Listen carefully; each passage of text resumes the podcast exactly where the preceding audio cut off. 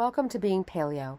I'm Professor Amy Keeley, and thank you for joining me on my path and desire to return to a healthier pre Socratic thinking and lifestyle. This is the mode where our paleo ancestors lived their lives with a different sense of community that was in balance and harmony with nature. I didn't say that they lived an easy life, but I did say that they lived a life much richer and smarter because it was in harmony with nature. Please visit beingpaleo.com for more information about my mission, goals, and experience, along with recipes and partnerships that can be a benefit to you in your life journey as well. The focus of Being Paleo is to explore paleo archaic humans with a real attempt to peel away modern notions by celebrating those people who are currently doing an activity that is closer to how our paleo archaic ancestors lived life. Through this genealogical search within epistemes, I will explore ideas and information on my journey to live authentically and by interviewing others who are trying to do the same. My hope is to find ways to shed this false modern narrative, whose arsenal is built on the idea of, quote, progress, that has failed despite promises that, quote, life will get better. It has not, and it is now being revealed in the chaotic entropy of destruction and disease that we modern humans have caused. Therefore, being paleo is about recreating an environment of proper stewardship based on ancient fellowship and community practices through lifestyle, food, and art, and within a different type of philosophy that has been lost to modern humans. When I say lost to modern humans, and this knowledge that has been lost, what do I mean by that? I mean that there is information that is lost over time that we look back on, even in the last generation, and don't really understand fundamentally why they did certain things. And you look at it with a modern lens to say, well, that's archaic, uh, that makes no sense. Um, I don't understand why they did that. When the answer is very simple, there is a reason that they did that. And it made absolute sense at the time we just don't understand it because we don't have the experience they had when they invented it. And to discount that idea of why it was created or to think that we are enhancing it is to create chaos. And the beginning of understanding where we have gone wrong and what is entropy is to understand the notion of chaos. And I no longer think of chaos as a theory. I have started to refer to it as a principle, a principle which is something that it is it is a fact. It can be measured over time. And that is what's entropy. Entropy is the destruction and the chaos left over that is unknowable and unmeasurable at that point. So, meaning Chaos are small, minute changes on complex systems that create chaos, which means that you can do something so small that it has profound effects later on. And you can't know what it is going to cause later on. And that is the arrogance of modern man to think that they can control everything, fix everything, or know everything? And the answer is we know nothing, absolutely, profoundly nothing. And what we have done in the past, you know, I'd say the modern age, I define the modern age as really starting at the Middle Ages, where, you know, uh, there was a effort to change what had been existing in society uh, for the for the quote betterment of society or the idea of making life easier. And that to me becomes this notion of what is modern is the idea that you can make life easier. Life is not about being easy. And that's why you hear a lot of people will say the journey. And that's why i'm doing this podcast is in a way a reminder for myself to really continue to investigate, to continue to try to understand what ancient humans were doing, and this return to hard work and this idea of easy or luxury is a fallacy. It is an absolute fallacy. And it's creating this toxic world soup that we live in by thinking that we can make anything easy. And it's if if you've learned nothing in life profoundly, there are no shortcuts. Every time you take a shortcut, you have knowledge loss that you don't really understand. So, to give an example in a very crude way of what I mean, my mother was the first female industrial engineer at General Motors and it told me a story about how when they were transporting Riviera vehicles on flatbed trailers and car loaders, that they used to steal the hubcaps uh, because they were valuable. And the decision was made after careful thought and investigation to put a lock on the hubcap to prevent it from being stolen in, trans- in transit.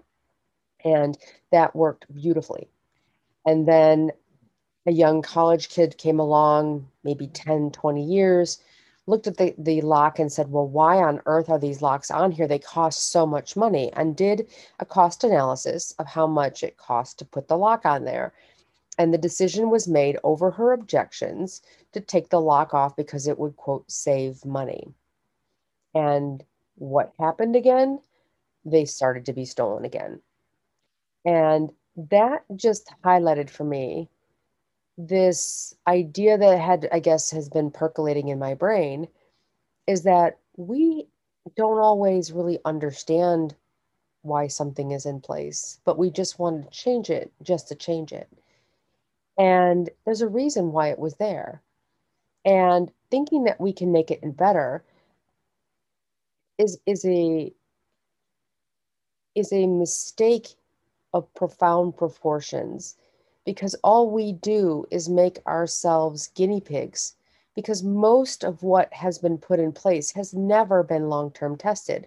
All this technology with iPhones and iPads and, and computers everywhere and digitized you know, um, advertising um, where it's music and it's, it's, I mean, it combines all of your senses music, smell, sound, it's never been long term tested on human beings.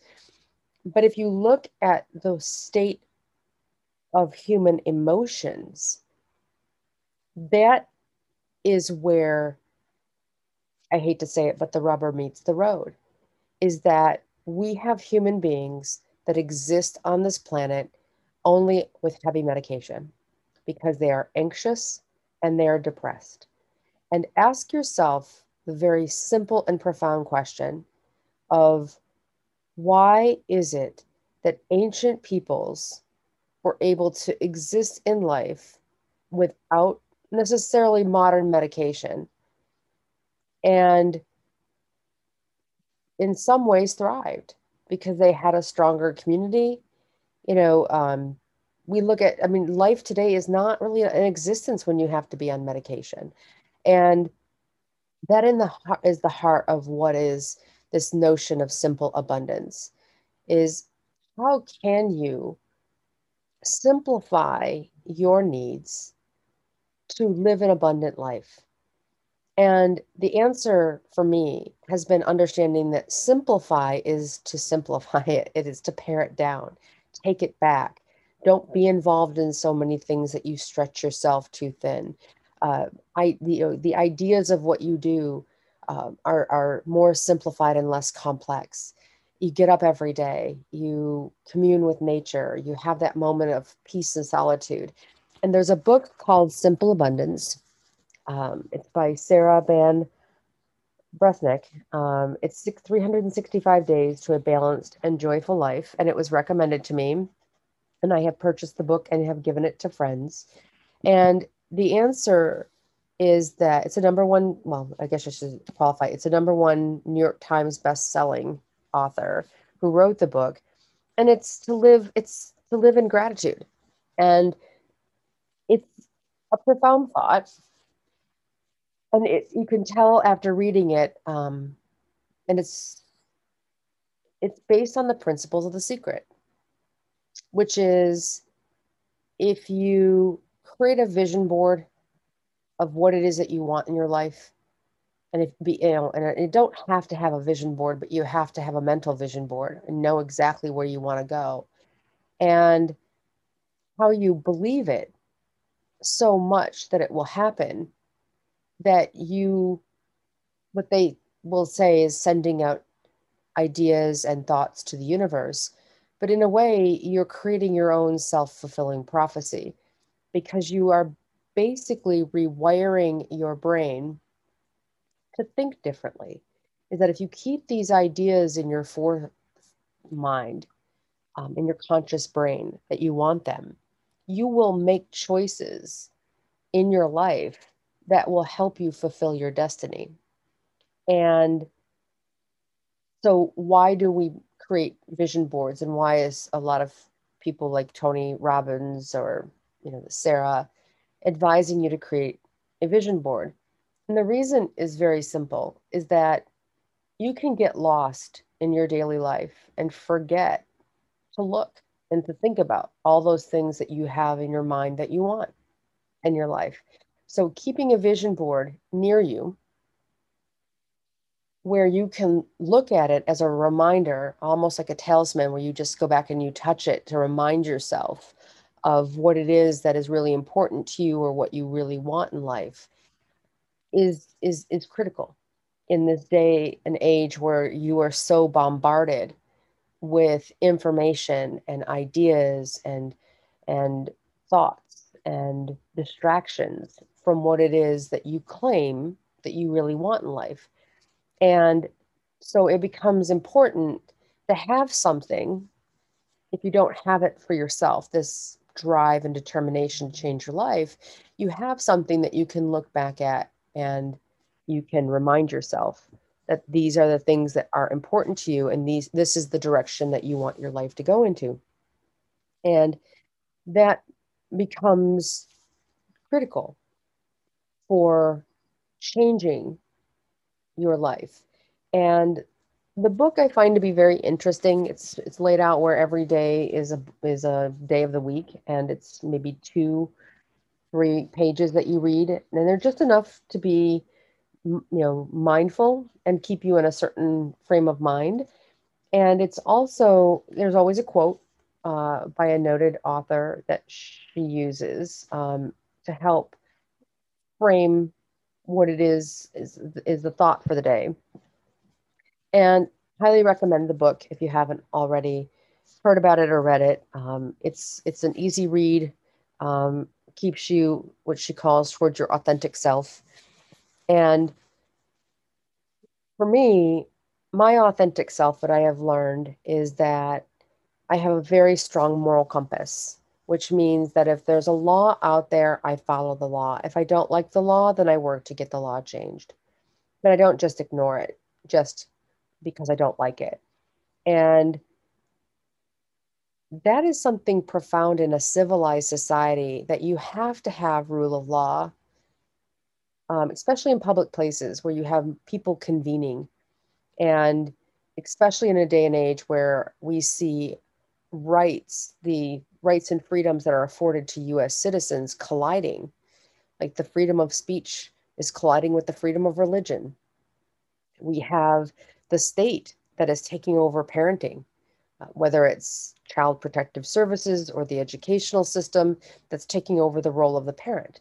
And in some ways the parent will willingly give it up and in some cases they go down fighting to, for their child's education to be a more traditional education and not more of a modern um, education and we see this fighting in our society for progress versus traditional conservative values and for the people that are progressive I mean, I can't say that I don't understand why they're not wanting progress because they think that they've been sold a bill of goods that progress is going to make everything better.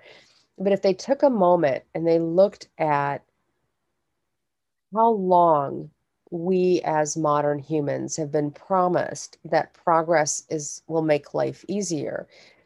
It goes back even further back, but just look at the 1950s we were told that technology would take us to the moon and it would make us much better people and life would become easier for us and and harmony and you know all these notions of how great technology was going to be.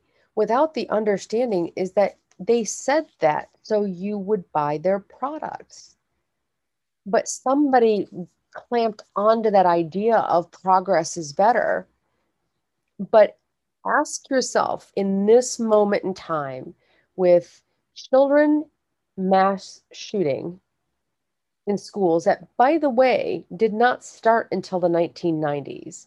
There's only one school shooting on record, and there was a specific reason for it in the 1800s. But from the 1800s to 1990, there was not one school shooting. So ask ourselves what happened in the 1990s or leading up to the 1990s that has profoundly shaped children's minds so that they feel either to get attention or to take out as many eh, kids because they're miserable when that became okay and what caused it.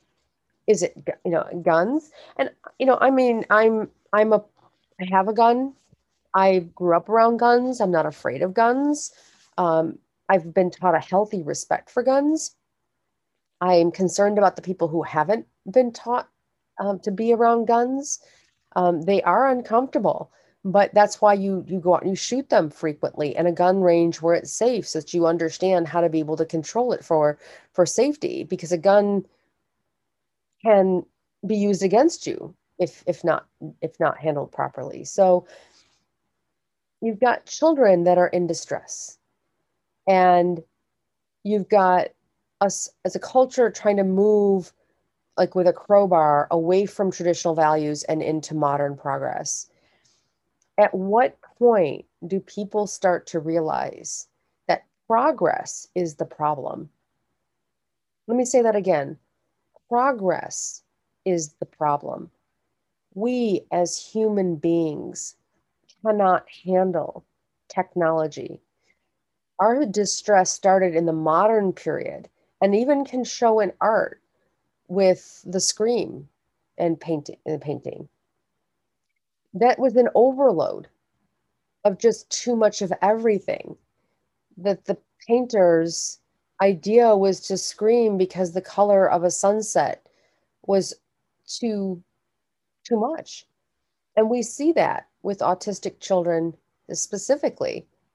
Their senses are on overload that they can only take so much information. And to me i love the autistic brain most of the geniuses profound geniuses from Einstein to Picasso that we would look at today would be classified on the spectrum. Even Elon Musk just came out by saying he has Asperger's.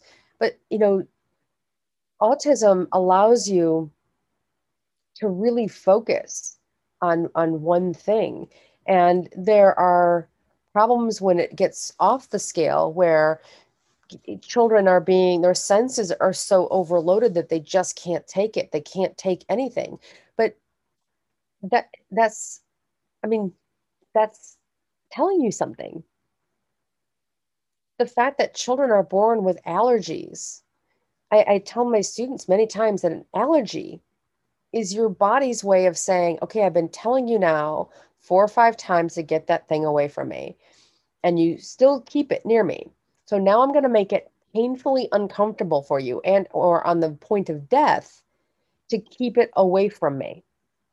So you have children that come out of the womb, which is supposed to be this protective environment for them to be nurtured um, as as they as they grow to be where you know at the point where they can exit the mother's womb and exist to some degree um, within the this world there's something that has happened to them in the womb, um, and it's our food supply, by the way, that has made them so sensitive.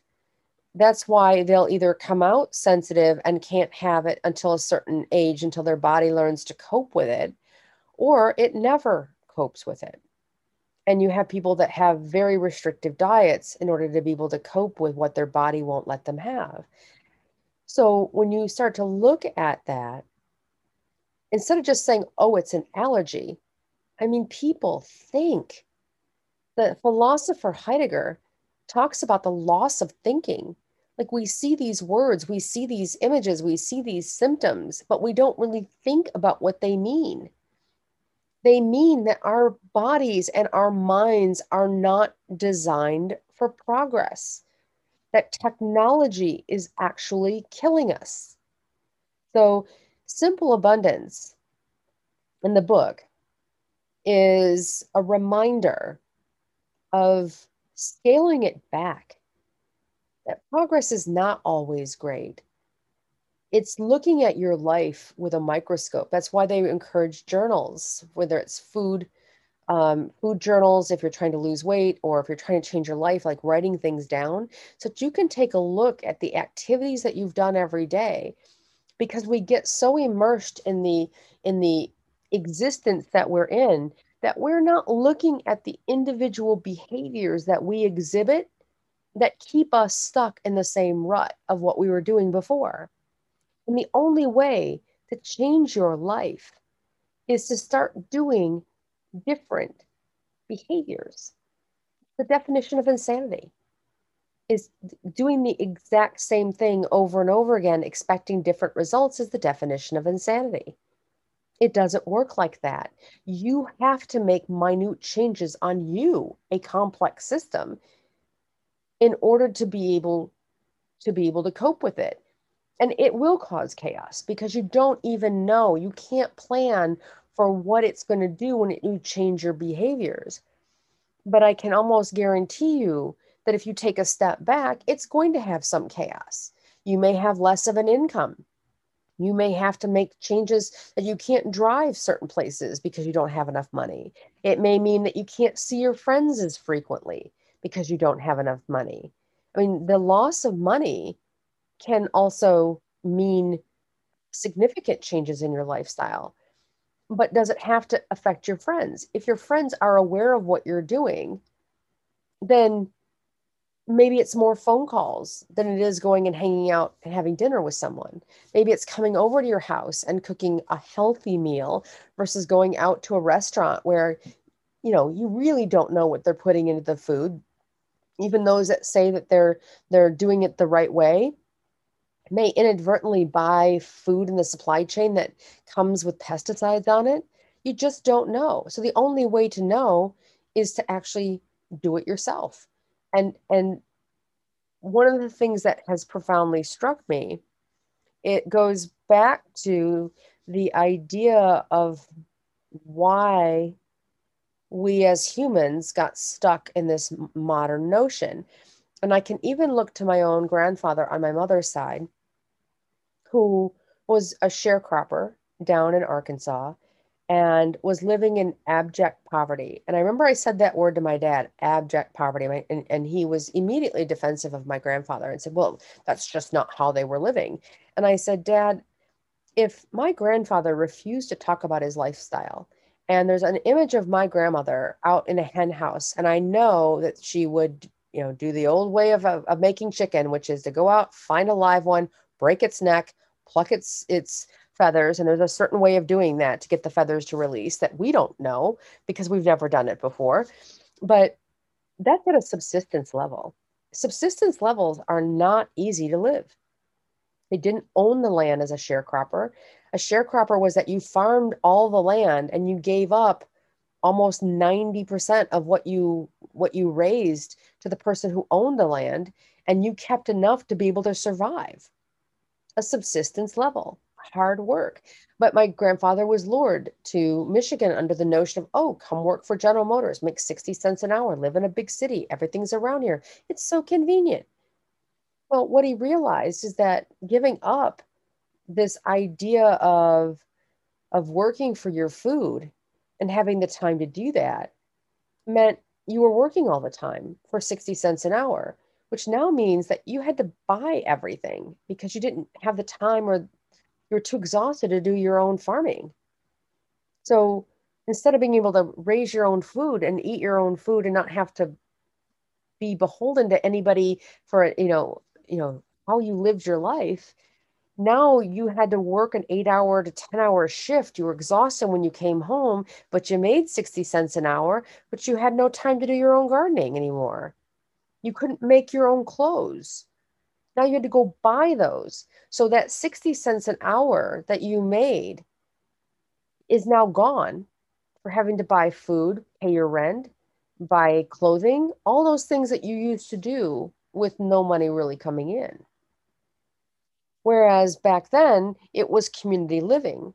It was, hey, if I raised enough of my crops, I might trade. Like if I had enough carrots, let's say I made and I had carrots and I had way too many carrots and I canned the rest of the carrots and I still had carrots galore. I would take those carrots down to the local market or wherever and trade them with someone in my community and say, hey, I need a pair of shoes. So if I give you these carrots for those pair of shoes, would that be an even trade?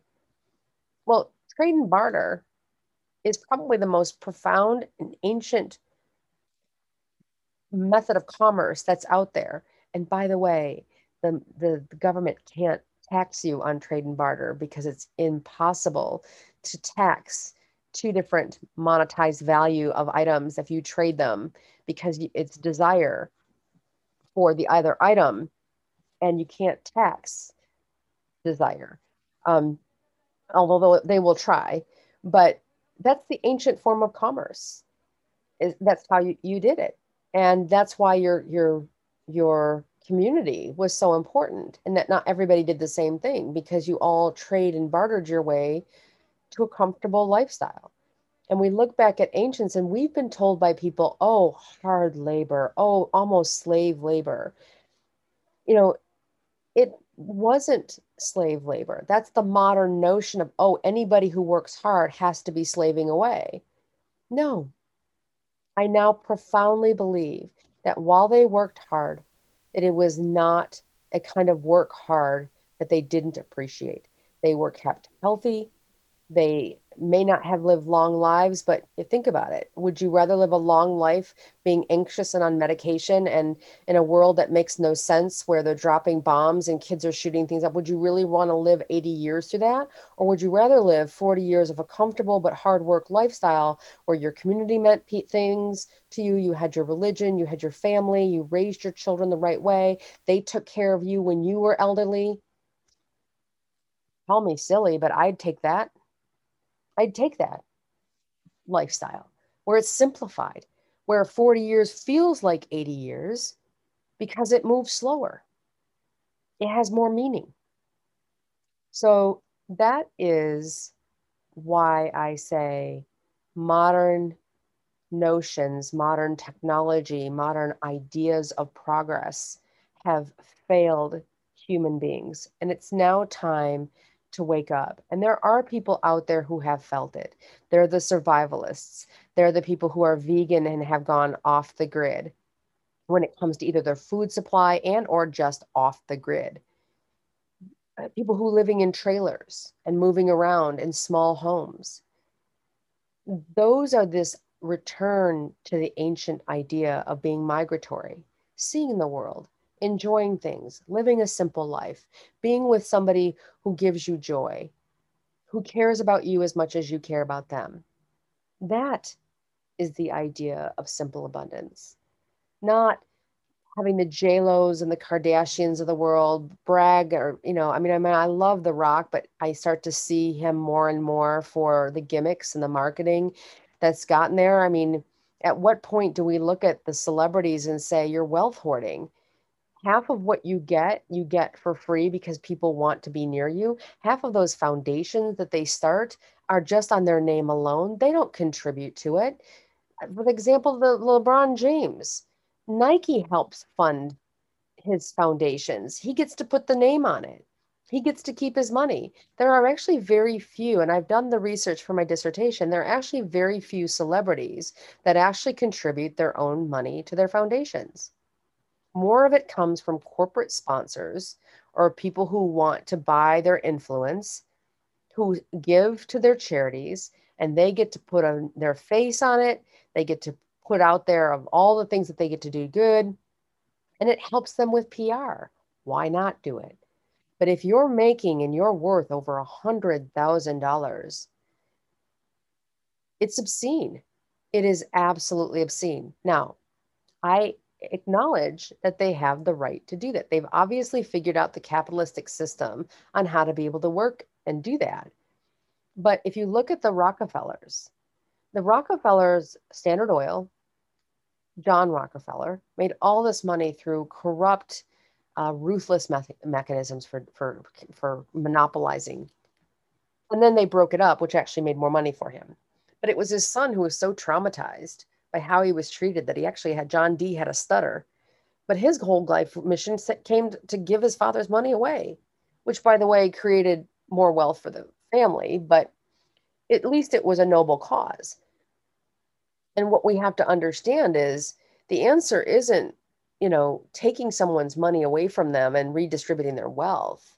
The answer is to create a structure where they want to give their money away. And how do you do that? You do that through the tax system. You know, I mean, I always laugh when, like, the, I think it was Kevin Hart that came out with some devastating earthquake. I think it was in Puerto Rico or a hurricane or something, and trying to get all of his fellow celebrities to give a million dollars. And I thought, a million? Really? Like a million. That's all you're going to get when you're worth over a hundred million. That's 0.0001% of your wealth. The only reason why you'd cap it at a million is if the tax code only benefited you giving a million dollars. I know that because I've had six figure jobs and I have been told by my accountants, oh, you can't give that away. If you give it away, you're not going to get, you know, any kind of tax credit for doing that. I still give it away because the idea isn't that I give away things for, for a tax credit. I give it away because it's the right thing to do. But a celebrity who's so focused on money will only give the amount of money that they can get back on their tax returns. So while you think it's it's it's taxing them more, taking their wealth away that they've learned and earned and and you would as well and that's what i find is hypocritical many of them people who are even in my own family who claim to be socialists who are screaming about government paying things when they inherit money do they give it back to either members in their own family that need that money no i've got relatives that are about buying louis vuitton handbags with their inheritance, traveling the world with their inheritance while one of their siblings' kids are struggling. But they're socialists because they want the government to redistribute your wealth, not themselves. But you try taking that money and it will be out of their cold, dead hand. Because it's always good to be a socialist when the government, but it's never good to be a socialist when it's someone's asking you to give your money away. So I can't blame a celebrity on some levels for wanting to keep the money that they've worked hard for. But on the other hand, if the government is going to do anything or the community should be doing thing, it's to press them to give their money away for good. Helping, like truly helping, calling them out when they're not giving their money away. Stop buying their products if they're not actually doing uh, their money should be at a certain cap level. I can't remember, and I'll find the name of this person and I'll put it in the podcast. But there's a billionaire from the 1980s who um, made his money on the duty free shops, who ultimately decided to give his money away. Do you know it took him from the 1980s until about five years ago to give $6 billion away? That's how much a billion is. We don't know that. So, to a celebrity, a million dollars is nothing. To us, it's everything. I shouldn't say us because I don't consider if I had a million dollars, I'd probably keep enough to be comfortable. Um, it's not like I'm want to live in a luxurious mansion or anything like that. Um, I'd rather I, I I profoundly feel the effects of giving my money away or giving my time more importantly away and watching the gratitude on someone's face when you help them out. To me, there is no better drug out there for making someone feel better than when you give your time and you give your money away to someone who really needs it. That look on their face, that hug that you get from them, the tears they shed in gratitude. And I've been in that place before where even $50 made me cry because I had nothing. So I know that feeling of pure gratitude when somebody gives you something that you didn't have when you were struggling. And that's why I'm on this being paleo, which is to explore art, philosophy, lifestyle. And I've decided to bring my business into it since there is a way to be able to monetize and teach people to do better in their lives um, and those will be for different podcasts, but it will all now be under being paleo because I have just I've I've gotten tired of I've I'm tired of corruption. I'm tired of selfishness. It is better to be selfless than selfish, and yet I see selfishness everywhere, and I'm tired of it. I, so this is my stand to help other people return to a simple abundance um, and help people in any way that I can with the knowledge that's in my head. So I thank you for listening today to this podcast. And hopefully, you go out and buy the book Simple Abundance and begin that journey of trying to use a tool, which is the book, um, to help you begin to create some structure for yourself in changing your life. And hopefully, you, you know, please subscribe um, I'll have more videos as I and, and on podcasts as I go through this journey of things that either interest me or bother me, um, and trying to correct things that I see uh, by looking at things and asking more questions, and really trying to understand ancient people from from a lens that we don't have anymore. We've so far lost what they have done that you can't even look back at what they've done and and even the archaeologists i believe have gotten it wrong and I know that's that's a pretty bold statement, but when you start to really reflect on things as I have, as what I am now, I consider myself to be an artist philosopher. Um, you can look back at things and you can watch certain philosophers, as I'm using in my dissertation, start to talk about modernism and how destructive it has been in, in every area of a human being's existence. That at some point I have asked that question of is modern, this modern notion, of how we live our lives, is it good? And the answer has become for me no, it's not. It's not good in our food supply. It's not good in our lifestyles. It's not good in politics. It's not good at all. And how do we get away from that? And how can I get more people involved in this this this movement away from what it is that we call modern and returning to a healthier lifestyle in mind, body, and spirit. So, thank you for joining me today and uh, have a great day being paleo.